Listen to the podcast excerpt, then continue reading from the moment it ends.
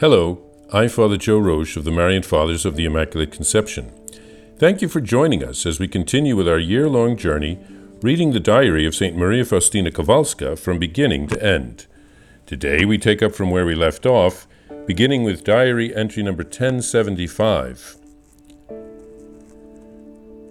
Souls who spread the honor of my mercy, I shield through their entire lives as a tender mother her infant and at the hour of death I will be I will not be a judge for them, but the merciful Savior. At that last hour, a soul has nothing with which to defend itself except my mercy. Happy is the soul that during its lifetime immersed itself in the fountain of mercy, because justice will have no hold on it. Write this Everything that exists is enclosed in the bowels of my mercy, more deeply than an infant in its mother's womb. How painfully distrust of my goodness wounds me. Sins of distrust wound me most painfully. During Holy Mass, the directress of novices, Sister Callista, played a beautiful hymn about the mercy of God. I then asked the Lord to give her a deeper knowledge of the abyss of this inconceivable mercy. When I was saying good night to the Lord before retiring, I heard the words, Host, dear to my heart, for your sake I bless the world, the earth. April 7th, 1937. Today, when a certain person entered the chapel, I felt a terrible pain in my hands, my feet, and my side, just as Jesus did during his Passion. This lasted only for a brief moment, but in this way I recognized a soul who was not in God's grace. On one occasion, I saw the Holy Father reflecting about this matter, presumably the establishment of the Feast of the Divine Mercy. April 10th, 1937. Today, Mother Superior gave me an article about the Divine Mercy to read, and with it there was also a reproduction of the image that had been painted. The article appeared in the Vilnius Weekly and was sent to us in Krakow by Father Michael Sopoćko, that zealous apostle of the Divine Mercy. In this article are included words that the Lord Jesus has spoken to me some of them quoted verbatim. When I took the issue of the weekly into my hand as an arrow an arrow of love pierced my soul. For the sake of your ardent desires, I am hastening the feast of mercy. My spirit burst into such a powerful flame of love that it seemed to me that I was totally dissolved in God.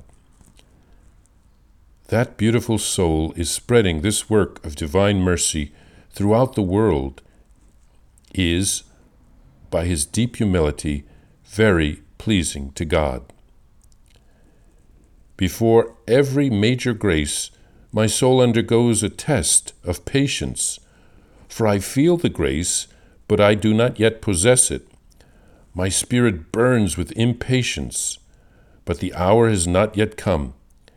These moments are so very extraordinary that it is difficult to describe them. April 13th, 1937. Today I must stay in bed all day. I had a violent fit of coughing which left me so weak that I, was, I have no strength to walk. My spirit is eager to do God's work, but physical strength has left me. I cannot penetrate your actions at this moment, O Lord. Therefore, I keep repeating with a loving act of the will Do with me as you please.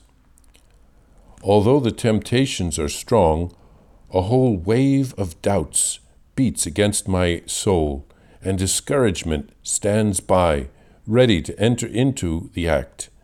The Lord, however, strengthens my will against which all the attempts of the enemy are shattered, as if against a rock. I see how many actual graces God grants me. These support me ceaselessly. I am very weak, and I attribute everything solely to the grace of God. When one day I resolved to practice a certain virtue, I lapsed into the vice opposed to that virtue ten times more frequently than on other days. In the evening, I was reflecting on why, today, I had lapsed so extraordinarily, and I heard the words, You were counting too much on yourself and too little on me. And I understood the cause of my lapses. Jesus promises here to protect those who spread devotion to his mercy throughout their lives. He promises to be their merciful Savior, not uh, to harshly judge them. Jesus so wants to pour out his mercy on us from the depths of his being. Our mistrust of his goodness wounds his heart. The sister in charge of the novices played a beautiful hymn to the Divine Mercy in the chapel. Faustina was touched, and she asked Jesus to give her a deeper knowledge of his mercy. That sister was a few years older than St. Faustina, and she also died at a relatively young age, nine years after St. Faustina. Faustina experienced the pain of Christ's wounds briefly when someone in a not in a state of grace walked into the chapel. Padre Pio also was given the grace to read souls. Faustina was given an article on the Divine Mercy by Father Sopocko.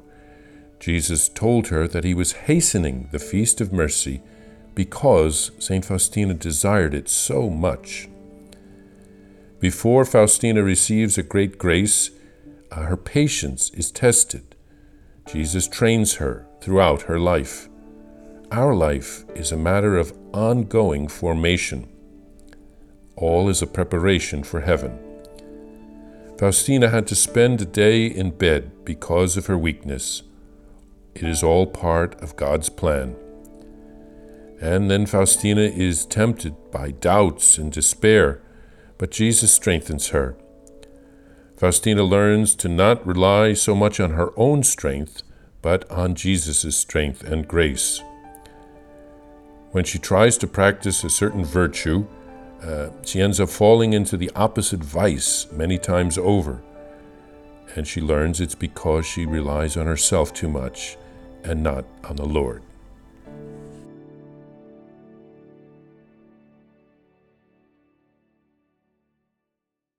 Please follow or subscribe to this podcast to receive the latest episodes and updates.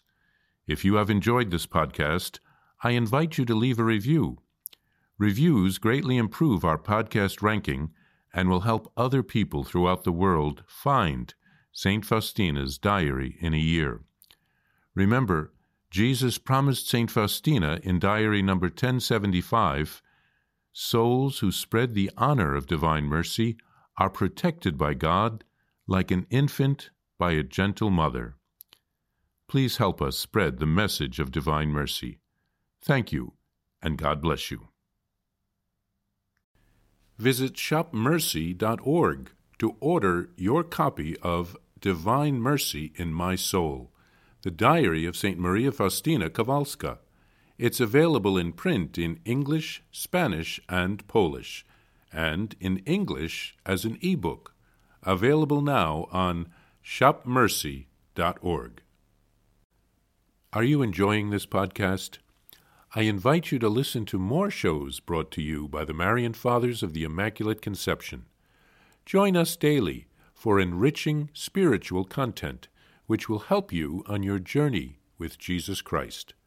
Simply visit DivineMercyPlus.org for a complete list of our shows. That's DivineMercyPlus.org.